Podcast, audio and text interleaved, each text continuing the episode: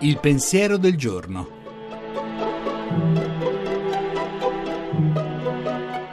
In studio Suora Alessandra Smerilli, docente presso l'Università Auxilium di Roma.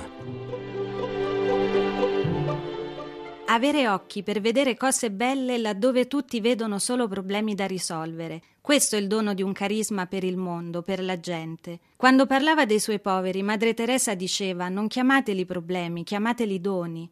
Quando nella Torino dell'Ottocento tutti vedevano nei giovani che arrivavano dalle campagne un disagio da gestire, Don Bosco vi ha visto enormi potenzialità e sono nati i primi laboratori, i primi contratti di apprendistato della storia. Sì, perché un carisma, che è il dono di occhi nuovi, è sempre un dono per far diventare l'umano più umano. I carismi ci hanno accompagnato lungo i secoli, pensiamo all'opera di San Benedetto, di San Francesco, dalla scuola francescana nascono le prime forme di microcredito, ma anche di Gandhi, dei primi sindacati, e oggi McIntyre, un filosofo contemporaneo, dopo aver riconosciuto a Benedetto un ruolo decisivo nella salvezza della cultura europea, così commenta non siamo del tutto privi di fondamenti per la speranza.